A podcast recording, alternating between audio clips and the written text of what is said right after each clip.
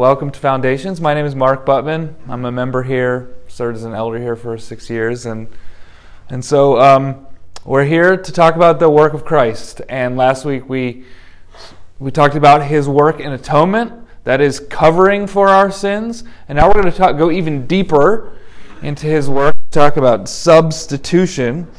Um, and let me first just review some key points from last week's class about atonement. First, that God's character requires atonement for sin if we're going to have fellowship with Him. So, God is perfect, He's holy, and He can't abide sin, so He demands that there must be a covering for sin. That's sort of the definition of atonement, is that sin would be covered. God is also merciful and loving, so He extends covering, He extends atonement through Christ. God's commands require atonement. Uh, we deserve the death penalty for our sin according to God's law. When we break God's law, it brings upon us a death penalty, an eternal death penalty in hell. And in order that we would escape that, we need atonement. And atonement doesn't come uh, according to our good works, but by the work of God alone. So God extends mercy and also executes judgment, justice, through the doctrine of atonement. So now we're going to go deeper, and this is really the heart of the gospel the doctrine of substitution, Jesus as our substitute. So, in substitution, what we have is sort of how atonement works. It's been called the internal mechanism of atonement. So we're gonna we're gonna use some big uh, theological words today. I hope you learned something. I have a friend, Mark Sosa, who makes fun of me because he says I use GRE words. So we're to learn some GRE words today. Um, I like to spend half our time in the Old Testament and half our time in the New Testament, starting with the Old and finishing with the New. Um, in the Old Testament, what we see in terms of the doctrine of substitution is sort of a biblical theology. Biblical theology is where we take a theological concept like substitution and we chart how God teaches it through the history of redemption or through the history of his work. And that's what we're going to see in the Old Testament as he teaches this principle through shadows and pictures. And then in the New Testament, we're going to switch to more of a systematic theology. Systematic theology is when we take a topic and we just see everything that the Bible says about that topic and how it teaches it and how we can unpack it. So we're going to touch a little bit of biblical theology in the Old Testament, a little bit of systematic theology in the New Testament, and then we're going to see how Jesus fulfills the principle, the doctrine of substitution that God established all the way from the beginning in Genesis through the Old Testament, and then Jesus as that substitute that we will see. So, first we have to understand why we need a substitute, and then we'll see how, how Jesus fulfills our greatest need. So, I'm going to need your help today. Um, I'll call out scripture passages that uh, I'll take volunteers to read, and there's, there's going to be a lot. I like to let my classes, I don't like to speak too much, I like to let the scriptures speak for me. So, most of the words that you hear coming out of my mouth or your mouth will form the bulk of today's class that comes from the Bible, and then I'll make some small commentary here and there as we go through. But before we do that, we should pray and ask for the Lord's help. So let me do that. Father, we thank you for your grace to us in Christ. And what we're endeavoring to study today is at the very center of your heart, it's at the very center of the gospel. So I pray that you would give us help to understand it, to believe it, to apply it. And if there are anyone who doesn't know you, that, that, that we would understand it for the first time and receive Jesus as our substitute today. So give us help in the hearing and the proclaiming of your word through this class today. We pray in Jesus' name. Amen. All right, Psalm 49. Psalm 49. If someone could get for me, yep, Sharif, 7 through 9. We're going to see What's the problem? Where do we start? Psalm 49, 7 through 9.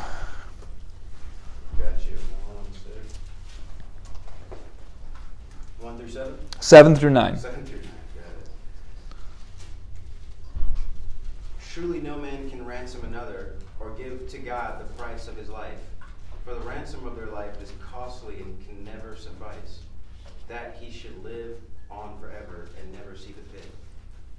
So we have a problem.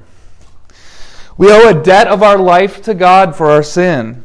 And yet, another mere man cannot step in to pay the debt that we owe. Why is that? Well, that man, that person, that woman owes a debt themselves, so they can't they can't pay their own debt and then the debt of another.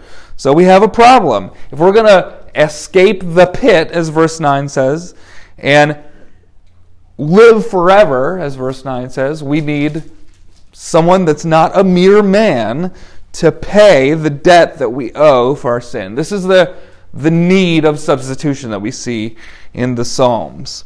God is immortal and he can't die. So, how is he going to solve this problem? God's also holy. He can't betray his character. He can't uh, betray his perfect justice. Sin's price must be paid. The debt that we owe must be satisfied.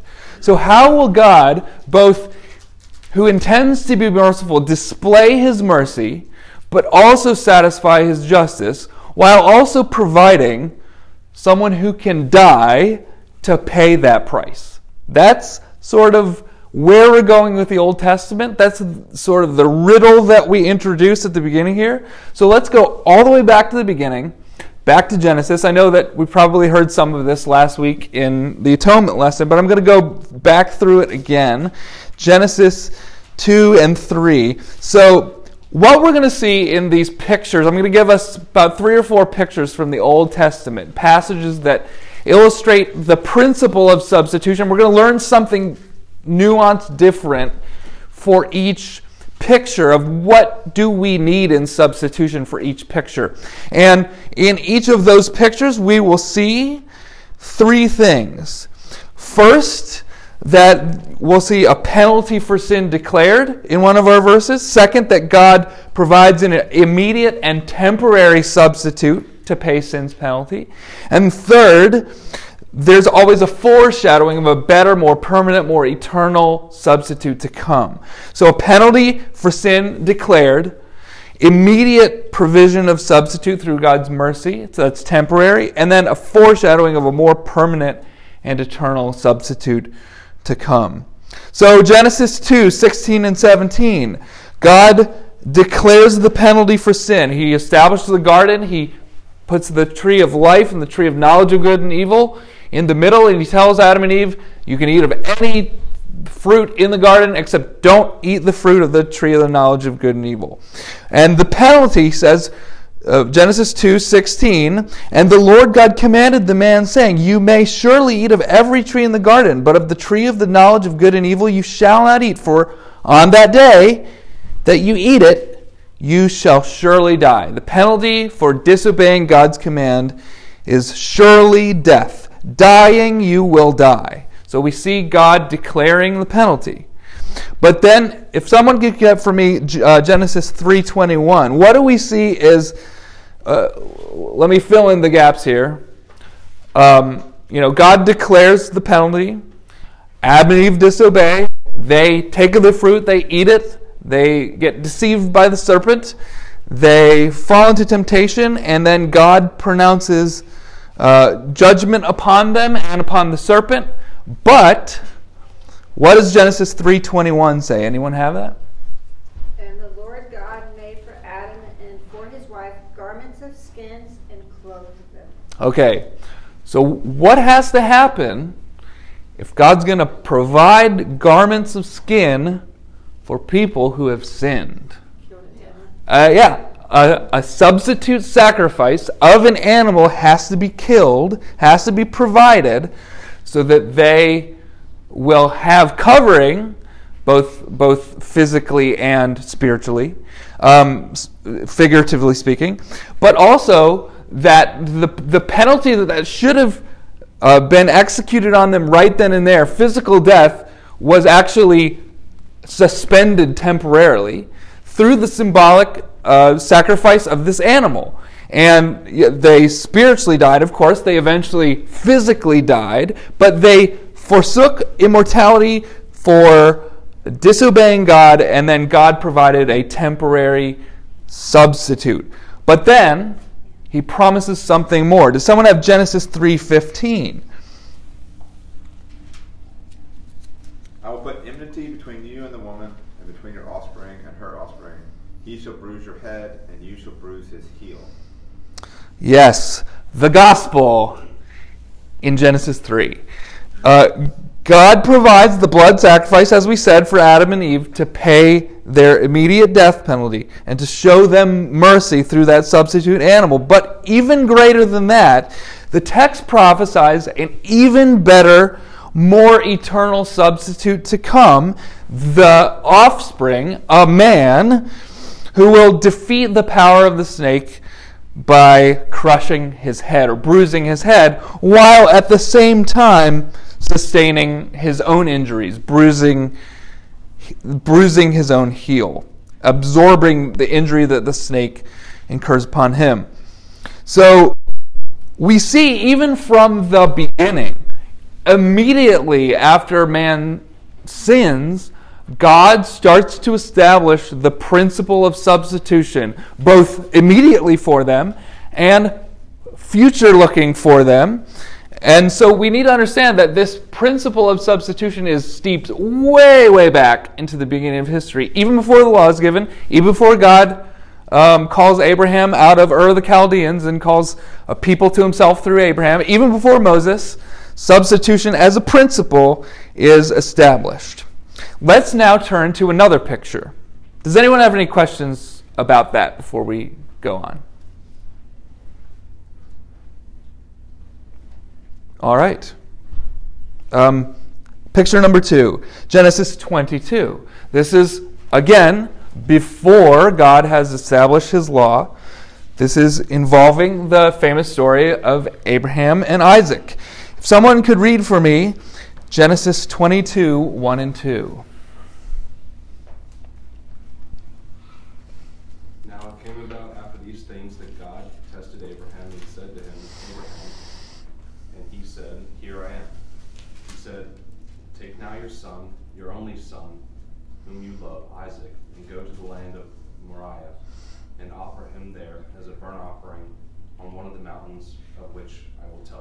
Okay, so we see the pattern again starts with a penalty declared.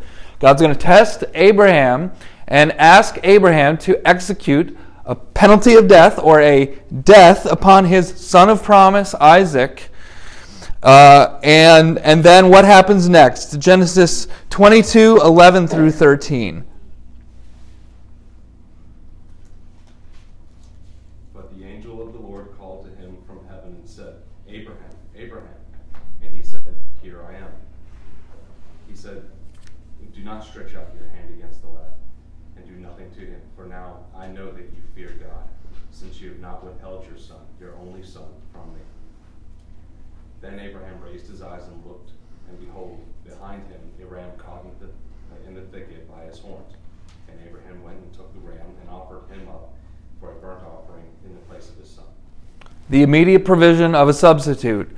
So instead of the death penalty falling upon Isaac, the son of promise, the last second, God stops the blow, calls out to Abraham, and immediately provides an animal substitute instead of Isaac dying.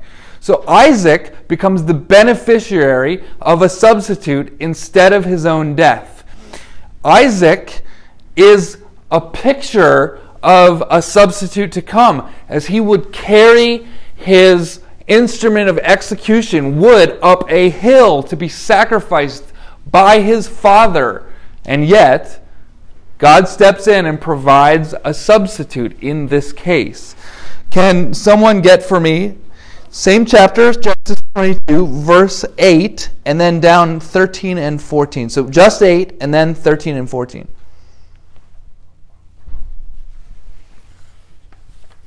Abraham said, God will provide for himself the lamb for burnt offering my son. So they both went. So they went, both of them together. 13 14. Um, Abraham lifted up his eyes and looked, and behold, behind him was a ram caught in a thicket by his horns. And Abraham went and took the ram and offered it up as a burnt offering instead of his son. So Abraham called the name of that place, The Lord will provide. As it is said to this day, On the mount of the Lord it shall be provided. So the, the key word in substitution here is instead of his son. But there's something even more amazing happening in this scene that promises a better substitute to come through this scene. So, as we said, the animal sacrifice is provided to immediately save Isaac from the penalty of death. But what does it say in verse 8? He says, God will provide himself a lamb for the burnt offering for my son. So they both so they both the both of them went together. There's a little bit of a you have to read this carefully. What was the sacrifice provided in the story? A ram. But Abraham, speaking prophetically, whether he knew it or not, said, God will provide a lamb. Fast forward to John chapter 1. Behold the Lamb of God who takes away the sins of the world. So not only was Isaac a beneficiary of a substitute sacrifice in the form of, the, of a ram, but the ram that was provided for him didn't even fully fulfill the words of Abraham, speaking and trusting the Lord that he would provide a sacrifice of a lamb for himself, because he was speaking about the one to come, the Lamb of God, who takes away the sin of the world. And in the same way that Isaac climbed the hill carrying the instrument uh, of his execution, which was wood, another lamb would come and ascend a hill carrying the instrument of his execution, which was wood, and become the substitute sacrifice for the sins of the world. So we see in this picture what we need is a substitute death. We need a penalty paid that we wouldn't otherwise have because of our sin. Any questions about that? The book of Hebrews goes on to comment on this scene and says that Abraham believed that God could raise Isaac from the dead. Uh, knowing that he's going to trust the Lord to go through this ritual, and if Isaac dies, he's still going to trust that Isaac is the son of promise because Hebrews says he trusted that God could even raise Isaac from the dead to keep the promise uh, to him going because he trusted God's word. This is all good news, and we see again the principle of substitution established. Let's fast forward way, way ahead and look into the prophets. So we're talking about the book of Zechariah, chapter 3. Can you guys turn with me to Zechariah, chapter 3? In this picture, we're going to see not only do we need to substitute death to pay the penalty for our sin, but we also need a substitute righteousness. We need someone to step in and, and live or provide a, a righteousness that we don't have in and of ourselves because of our sin. If someone could get for me Zechariah 3:1. Uh, remember, we're looking first for the penalty declared in our pattern here. Or in this case, an accusation. Zechariah 3:1. Then he showed me Joshua, the high priest, standing before the angel of the Lord, and Satan standing at his right hand to accuse him. Yeah, so uh, Joshua the high priest, a sinner, in this vision that Zechariah has, standing before God, and Satan's there accusing him. So, so the accusation or the penalty in this case is, is that accusation that comes from the devil to accuse him. Then, what's our immediate substitute provided? Zechariah 3 3 and 4. Now Joshua was standing before the angel, clothed with gar- filthy garments. And the angel said to those who were standing before him, Remove the filthy garments from him. And to him he said, Behold, I have taken your iniquity away from you, and I will clothe you with pure vestments. So, in this case, the provision of a substitute immediately from God for Joshua, for his filthy garments, for the representation of his sin, is not a death sacrifice, but actually a new covering, a righteous covering, a clean set of garments that represents righteousness that Zechariah or that Joshua doesn't have in and of himself. And then the promise of a better sacrifice or a better substitute to come, verses 9 and 10. For behold, on the stone that I have set before Joshua on a single stone with seven eyes, I will engrave its inscription, declares the Lord of hosts, and I will remove the iniquity of this land in a single day. In that day, declares the Lord of hosts, every one of you will invite his neighbor to come under his vine and under his fig tree. So not only will God provide a substitute righteousness for Joshua, but God will provide a substitute righteousness that is far grander in scale and in scope because it will purify the whole land in one fell swoop. God's people, through the provision of this substitute righteousness, will stand impervious to Satan's accusations, not on the basis of righteousness that we have achieved, but on the, on the basis of garments that God provides through a substitute righteousness that we don't have. The whole, the, the, the scope and scale of what God um, includes in this promise is that, that He will remove iniquity from the land in a single day. And so we see a miraculous promise to come in the form of substitute righteousness. Does everyone, anyone have any questions about that scene before we move on to our next one? So we need a substitute death. We need a, we need a substitute righteousness. Third, we need a substitute that will affect our eternal salvation. And there's no better picture of this than in the Passover. Um, let's turn to Exodus 12. We're going to read verses 12 and then 13 and then 14. But remember, we're looking for a penalty declared first, verse 12. The provision of an immediate substitute, second, verse 13. And the promise of a better substitute to come, verse 14. So, can someone just read all three of those for me? Exodus 12, 12 through 14.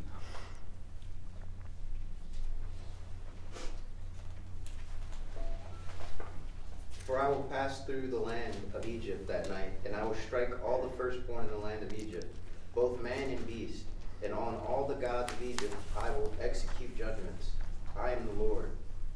Shall be a sign for you, and on the houses where you are. And when I see the blood, I will pass over you, and no plague will befall you to destroy you when I strike the land of Egypt. This day shall be for you a memorial day, and you shall keep it as a feast to the Lord throughout your generations, as a statute forever. You shall keep it as a feast. So, what happens in the Exodus? God promises He's going to send the angel of death to kill people.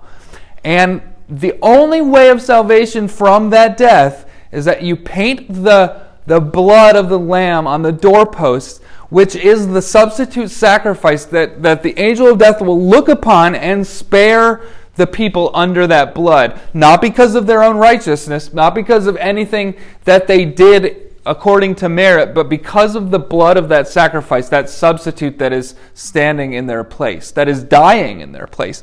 So we have the penalty of death declared, we have the immediate provision of, of a substitute in the form of that lamb, and then the promise of a better substitute to come. God commanded the people of Israel to observe this statute regularly and to do this forever in their history. And what's the reason for that? Well, the reason is to create a repetition and to create a reminder, and even more than that, to create a yearning for a better substitute to come where they won't have to keep doing this over and over and remembering it over and over and over again. And so it's not explicitly said in verse 14, but the, the repeated feast that they're intending to intended to observe every year points to that coming substitute that will once for all, through one single sacrifice, put put an end to sin and death. And so we read in Exodus 12, 24, and 25 You shall observe this rite as a statute for you and your sons forever. And when you come into the land that the Lord will give you, as he has promised, you shall keep this service. As a result of the exodus that they experienced from Egypt, they will be rewarded a land. And the parallel to that better or the, the, the better parallel that we will receive as a result of the better substitute to come is the good and eternal land in heaven. So this scene teaches us, we've already learned that we need to substitute death, we've already learned we need to substitute righteousness, but we need a substitute that will actually affect our eternal salvation. And that's what this scene is teaching us. The Old Testament is filled with pictures like this to establish these principles, to teach this idea that we need a substitute in a sort of faded and shadowed manner so that when God eventually unfolds his plan through a substitute to come, we recognize it. And it's amazing and it's glorious.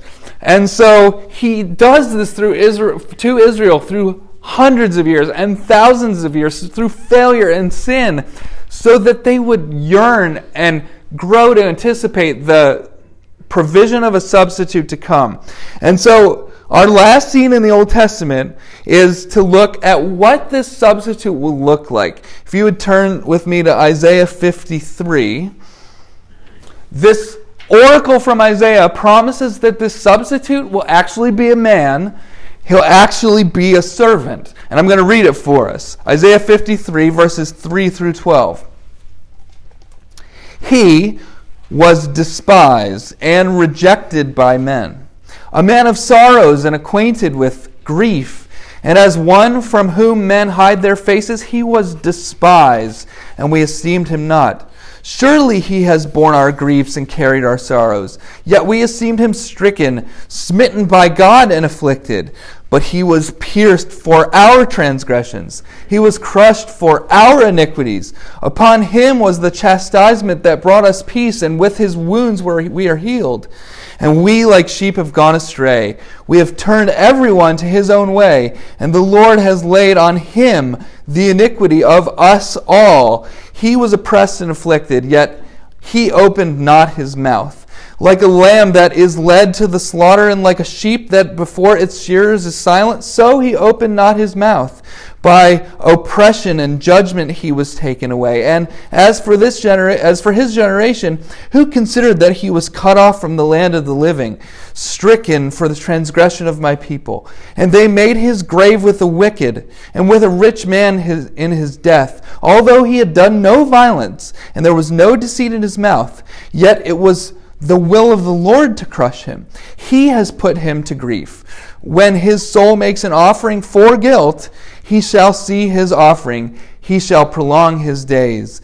The will of the Lord shall prosper in his hand.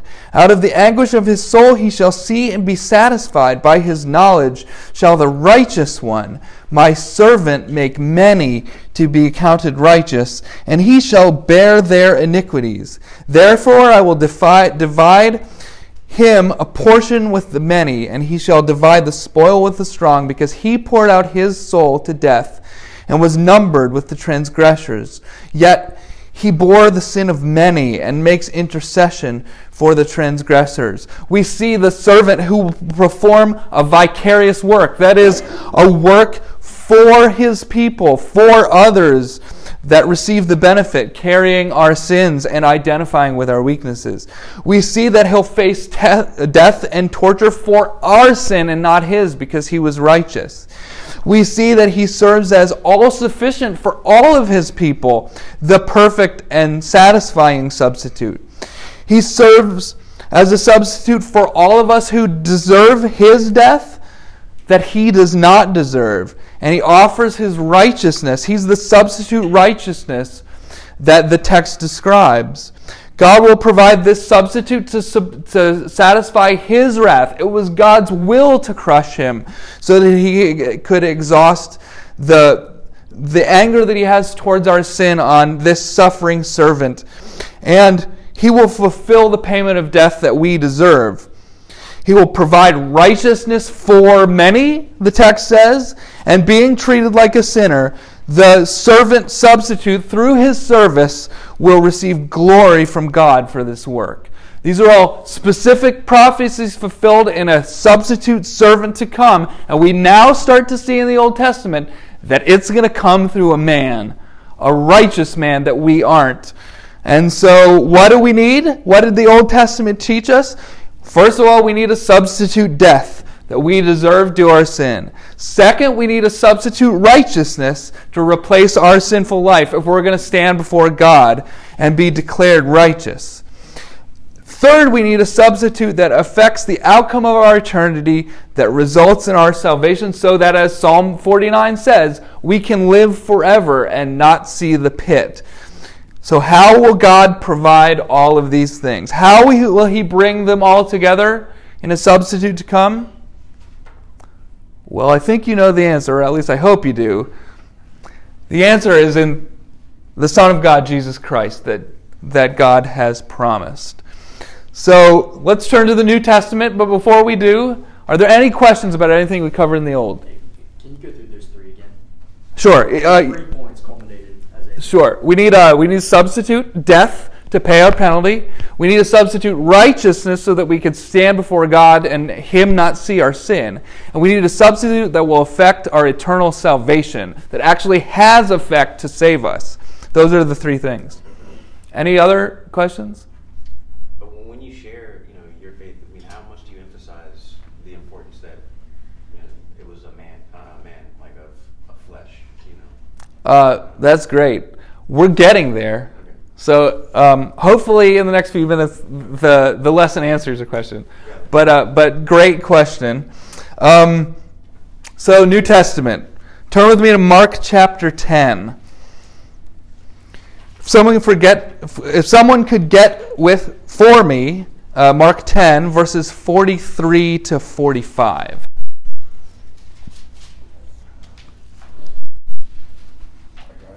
Okay. But it shall not be so among you. But whoever would be great among you must be your servant, and whoever would be first among you must be slave of all. For even the Son of Man came not to be served, but to serve, and to give his life as a ransom for many. We see the language that we just saw prophesied in Isaiah 53. What God defines as greatness is service. And He sends the servant, Jesus Christ, to serve. And what is the, what is the culmination of God's mercy in the servant's service, in Jesus' service? He gives His life for someone. He gives His life for, as a ransom for many. Every, anytime you see that preposition for, in the New Testament, the verse is talking about substitution because something is happening for the benefit of others. And who is it that the the substitute death that the service of the of Jesus benefits? It's for many. Uh, the second question that we have to ask about the New Testament is how did Jesus accomplish this substitution that we need? How does he pay the penalty that Psalm 49 declares that we need the life of another so that we would live forever and never see the pit? Well, to answer Sharif's question, Jesus is both God, meaning he's perfectly qualified to serve as a substitute for sin because he's perfectly righteous. He's fully God. He's also truly man, able to die for the sin of another. We, we talked about this riddle at the beginning. How is God going to make it so that when we read Psalm 49, 7 through 9, we can have a substitute to pay our life's debt that doesn't incur upon himself his own debt and actually has the ability to die for us. Well, God is a spirit and can't die, so he sends the Son in, in human form, in likeness of flesh, so that Jesus can die to, to uh, fulfill that penalty.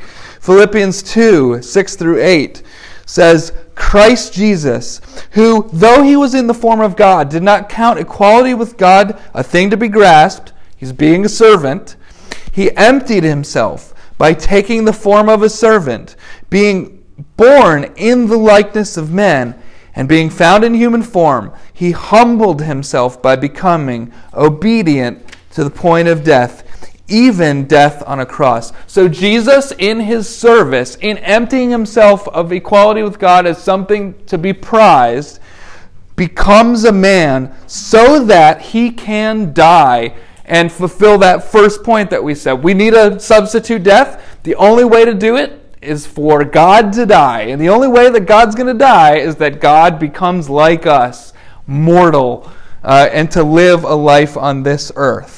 So Jesus serves as our substitute death. But what was the second? Well, along with that, we also need a substitute penalty. Can someone get uh, for me Colossians 2, 3, uh, 2, 13 and 14? Colossians 2, verses 13 and 14. We're going to see the effect of this death penalty fulfilled for us in these verses. And you who were dead in your trespasses and the uncircumcision of your flesh, God made alive together with him, having forgiven us all our trespasses by canceling the record of debt that stood against us with its legal demands. This he set aside, nailing it to the cross. What is the effect of Jesus' substitution on the cross? What is the effect of his death? It's to cancel our debt, to nail it to the cross. What the law demanded of us, which was perfection, which we could not fulfill, Jesus fulfilled, and in his death we get our penalty paid because of his perfection. Jesus is our substitute death and our substitute penalty server. But more than that, he's also our substitute wrath bearer. We remember that, that um, sin results in the wrath of God. So, what happened on the cross? Matthew 27, if you would turn with me there. I'm going to read verses 45 and 46, and then the result 51 and 52.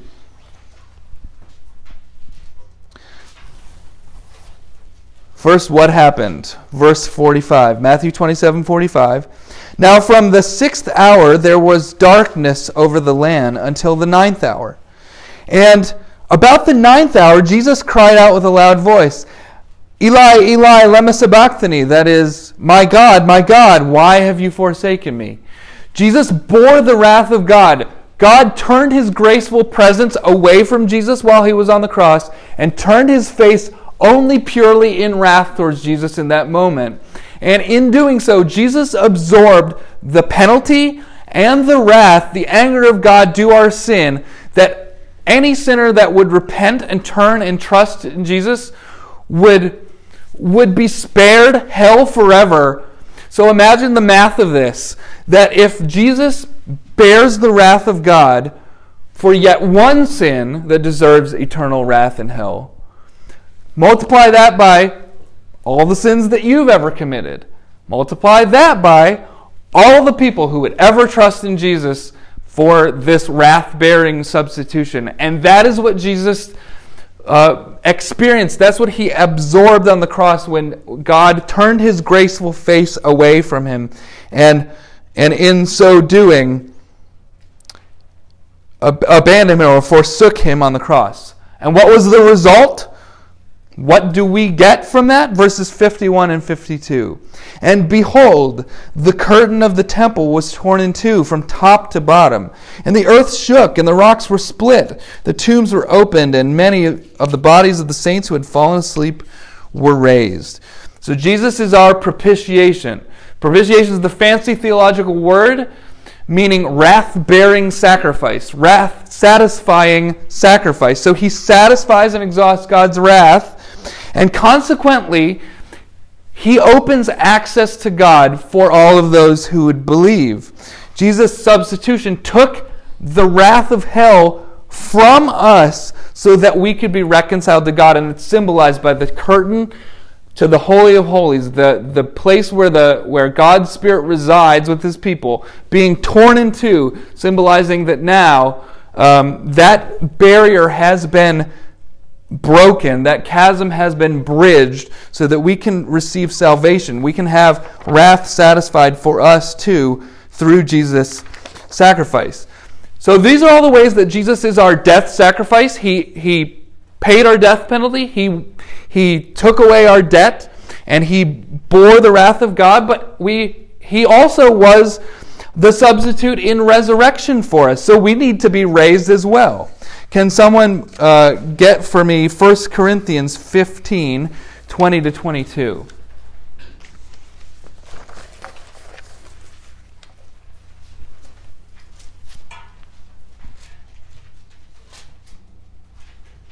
Which verses again? Uh, 20 to 22. 1 Corinthians 15.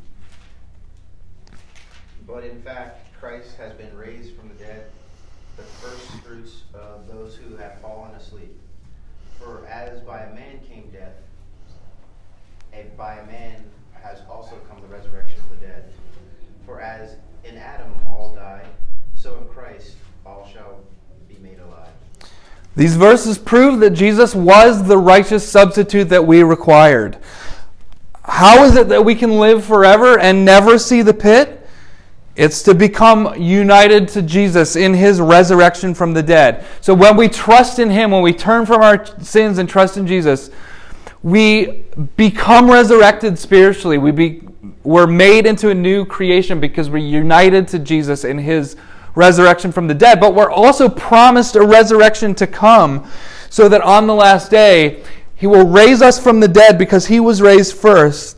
And God will treat us not according to the wrath that we deserve, but according to glory that comes with our new body. So even though our first father Adam sinned and for us gave us a nature which would incur God's wrath through sin, Jesus did something far greater, which was to unite us to him in resurrection so that he could become the first fruits of those from the dead to, to have us and our bodies follow when he when Jesus returns. So Jesus is also while he's the substitute death that we need he's the substitute resurrection that we need. And then he's also the substitute righteousness that we need that we talked about. We, we saw the, the, the picture of Zechariah there with the dirty garments needing fresh, clean, righteous ones. Romans 5:19 says similar parallel to what we just read. For as by one man's disobedience, Adam, the many were made sinners, so by the one man's obedience, Jesus, the many were made righteous. So it wouldn't be enough for Jesus to only pay our death penalty. We would have our debt removed, but we wouldn't have the positive storehouse of righteousness that we need to be able to stand before God in fellowship. But Jesus accomplishes that also through substitution. When we trust in Jesus, what happens to us is our account, which was filled with sin, gets placed upon Jesus at the cross. And he bears that blackness upon his body. That erases our bank account, but then he fills it with something new, which is his righteousness. Why did Jesus have to live a perfect life? Why did he have to become a man? Not only so that he could die physical death, but so that he could live according to the law perfectly, so that when he died and we trust in him, we could not only be standing before God with a zero balance, but we could stand before God with a billion dollar balance of His righteousness and be accepted on the basis of that. Jesus is our substitute in righteousness, just as He is the substitute in death for us. And then He's the substitute that fulfills the salvation that we need. Romans 5:10 says, "For if while we were enemies we were reconciled to God by the death of his son, much more now that we are reconciled, reconciled, shall we be saved by his life? One of the great uh, tenets of the Reformation was that we're saved by faith alone and apart from works. Well, in one sense, we're saved by works, but it's not our works, it's Jesus' works. His life gets credited to ours, and we receive salvation because of that, not because of anything that we accomplished. Uh, Shai Linne, the, the former pastor of this church and, and Christian rapper, once said, um, Salvation in Jesus has many perks. Uh, we are saved by works, His. Uh, and so that's sort of what's in view of Romans 5.10 here. But now that we've seen how Jesus is our substitute in death, He's our substitute in resurrection. He's our substitute penalty payer. He's our substitute wrath bearer. He's our substitute righteousness. To whom does this all apply? Well, first of all, he's a substitute for unrighteous people. So if you're unrighteous, the good news is that there's a substitute available for you. Can someone get for me 1 Peter 3 18?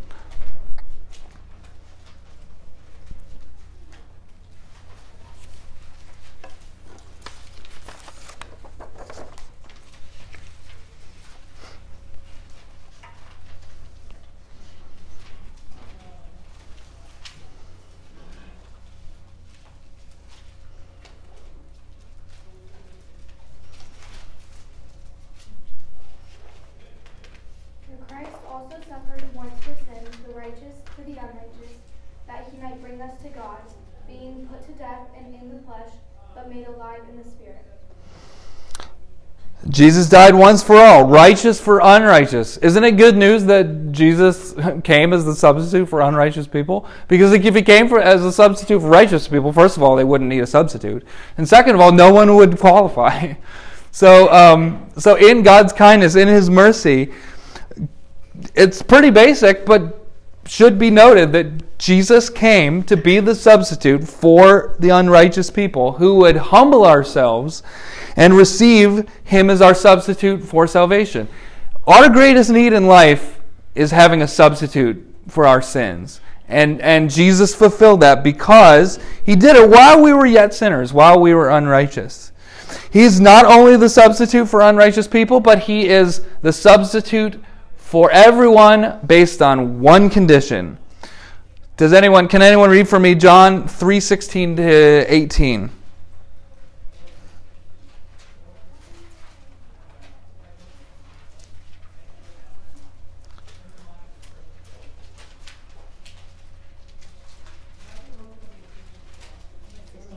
Yep. For God so loved the world that he gave his only Son, that whoever believes in him should not perish but have eternal life. For God did not send his Son into the world to condemn the world, but in order the world might be saved through him. Whoever believes in him is not condemned, but whoever does not believe is condemned already, because he has not believed in the name of the only Son of God. The only requirement uh, that Jesus requires of us that we might receive him as substitute is that we believe. Um, that's by faith. We are united to him. And it's according to God's mercy and according to God's love. But what's what's amazing here is that God loved the world. So the only thing that that um, well, it's it's Jesus' righteousness and, and death that qualifies us for this salvation but it's that we would believe in him. And if we don't believe, the result is that we don't receive him as substitute and we're condemned instead. And so this should be encouraging as good news to anyone who would humble ourselves, but also sobering to any of, any of us who doesn't have Jesus as our substitute.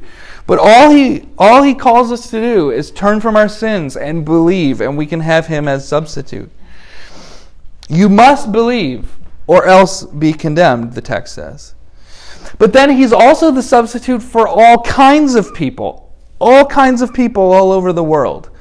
1 John 2 2 says, He is the propitiation for our sins, and not for ours only, but also for the sins of the whole world. Jesus is the substitute not only for Jews, but for Gentiles. Not only for men, but for women. Not only for people who uh, are physically able, but people who have disabilities. God has people for himself from every tribe, tongue, and nation who believe according to no distinction according to the flesh. And so it is also good news that we can have Jesus as substitute regardless of our background. And so our last few minutes before before we do this I'm going to take questions, but in our last 10 minutes I just want to talk about what does this mean for our lives? How should we live in light of these promises that are related to substitution? Do you have any questions about our New Testament passages? Yes. How do we square, um, like, verses, for example, um, like the, even the demons believe in Shudder? Is that different meaning and belief?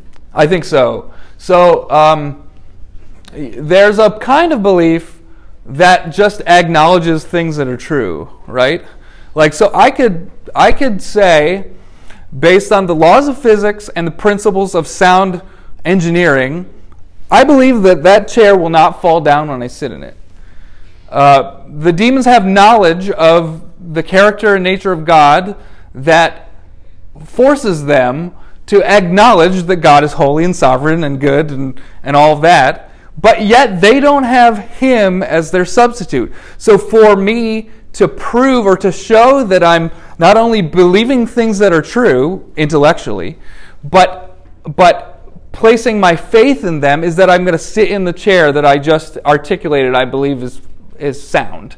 The demons are believing those things that are true in the intellectual sense, but they're not appropriating their, their life into trusting in Jesus for the forgiveness of their sins, and that's the difference. Does that make sense? Okay, you're welcome. Any other questions? All right. How does Jesus, as our substitute, stand to empower and change our lives? That's what we're going to spend the last 10 minutes touching upon. Remember, we receive Jesus' life for our life by faith. We receive his death for our death by faith. We receive his righteousness um, instead of our sin. But that should change and affect and evidence the fact that we have a substitute for our sin. Galatians 2:20 says, "I have been crucified with Christ. It is no longer I who live, but Christ who lives in me. And the life I now live in the flesh, I live by faith in the Son of God, who loved me and gave himself up for me." So you see the principle of substitution there. Jesus loved you, if you're a Christian, and he gave his life up for you. He substituted it for you. And so we receive him by faith, but then we also live by faith. Jesus must become our personal substitute.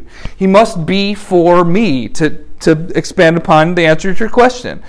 And how is that? It's by faith alone.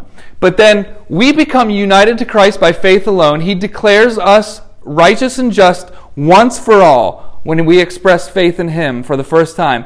But then he empowers that the rest of our lives, he will equip us by that same faith, so that we strive in his righteousness, seeking to bring into our experience the righteousness that he already gave us through Jesus. And we can do that knowing that the, the, the that our substitute is, is sufficient. That we know that the power of sin is has been defeated in our life. So Jesus is our victor. He's our victorious substitute, which means that we can fight sin knowing that that its power has no stranglehold over us if we are Christians. And so Romans 8, 1 through 4 says, there, there is therefore now no condemnation for those who are in Christ Jesus. For the law of the Spirit of life has set you free in Christ Jesus from the law of sin and death. For God has done what the law, weakened by flesh, could not do by sending his own Son in the likeness of sinful flesh. And for sin, he condemned sin in the flesh. And so, in order that the righteous requirement of the law might be fulfilled in us who walk not according to the flesh, but according to the Spirit. So, when we're saved, we receive Jesus' righteousness in full. And in God's wisdom and how He has ordered things, He, he, he fills us with His Spirit so that we continue to live while continuing to be sinners, while continuing to sin. Our, our stance with Him as righteous doesn't change. But what He does for His glory is bring into our experience gradual growth in righteousness gradual growth in holiness, gr- gradual victory over sin, so that we look more and more like Him, which He has already accomplished by giving His righteousness to us when we were saved. It's sort of already we have it, and not yet He's bringing it into our experience, so that on the last day when we are glorified and raised from the dead, all of those things come into unity, where we are now righteous because of Jesus, uh, because of Jesus' work, but we're also free from sin at that point because we've been given bodies that, that don't have the ability to sin and are free from Adam's curse. So, what that should do for us is many things. First, Jesus' victory becomes our victory, as we said. So we fight sin knowing that the battle is won. since we've become united to Christ in his resurrection, we also are new creations. So we we live with our minds new, renew, our minds renewed, and Jesus calls us to set our mind on things above. So the application is we should be pouring ourselves into the promises of God through Scripture and in fellowship with other believers, not so that we could check a box every day through a devotional, but so that we would set our minds on things above and become more like Him because of that washing that happens in our minds. Another implication of substitution is that our value is not found in anything else but Jesus. It's not found in performance. It's not found in whoever we are ethnically or our religious background or anything like that. So, because Jesus is our substitute, uh, we can now fight against despair, knowing that our value is found in Him and not in the world. And we can fight against legalism because we know that our value is found in Him and not in our performance. So that gives us power. Jesus' substitution is effective once for all, which means that our, our salvation is secured once we trust in Him. And that should deliver us from the fear of death. The Bible says that we're, we're constantly, if, we're, if we don't believe, we're constantly uh, brought under by the fear of death. So Jesus' substitution free, frees us from that, which then, as a result, can, can prompt us to be bold with the gospel wherever Jesus may send us and endure persecution and rejection, even death, uh, empowered by his strength and his Holy Spirit. We can grow in confidence and faith because Jesus has paid our penalty. And we can, as we said, boldly proclaim Jesus and go out from here putting to death sin and proclaiming to people, to your question earlier, uh, Sharif, do I talk to people about substitution who don't know Jesus? Well, the question is, what is your greatest need? And what do you have? Your greatest need is that you need a substitute for your sin, to forgive you from your sin. Do you have that? Let me tell you about him. And so there's so many implications and applications of this doctrine in our lives. It's not just heady seminary stuff. And the great promise, I love this verse. This is one of my favorite verses in the New Testament. Hebrews 10:14 says, "By a single offering, he has perfected, Jesus has perfected for all time those who are being sanctified. That means that by one single sacrifice we're saved. We're brought into the family of God forever and secured. But by the same sacrifice, Jesus has accomplished the righteousness and the sanctification, the direction of holiness that He's working out in our lives. He's accomplished that by the same sure promise that He did for our salvation to bring us into the family. So when we struggle with sin, we can remember the promise that ultimately, what's the power that we can be delivered from it? What's the power that we can be victorious from it and be made into Jesus' likeness? It's because his sacrifice did that same thing for us. We don't, we don't talk about that enough, I think, and we should talk about that more. That's because of Jesus' substitution. Lastly, and in summary, there's no greater verse in the Bible that, that explains substitution than 2 Corinthians 5:21. You should memorize this. For our sake, he, God, made him to be sin who knew no sin, so that in him we might become the righteousness of God. That's good news, isn't it? And it summarizes everything we talked about. Jesus is our substitute in death, paying for our penalty. He's our substitute in righteousness, uh, so that we would become the righteousness of God. And the result is that we He's our substitute that affects our salvation. Because if we have the righteousness of God, it's not possible for God to reject us. So um, I'll take any questions if there are any, and then I'll pray.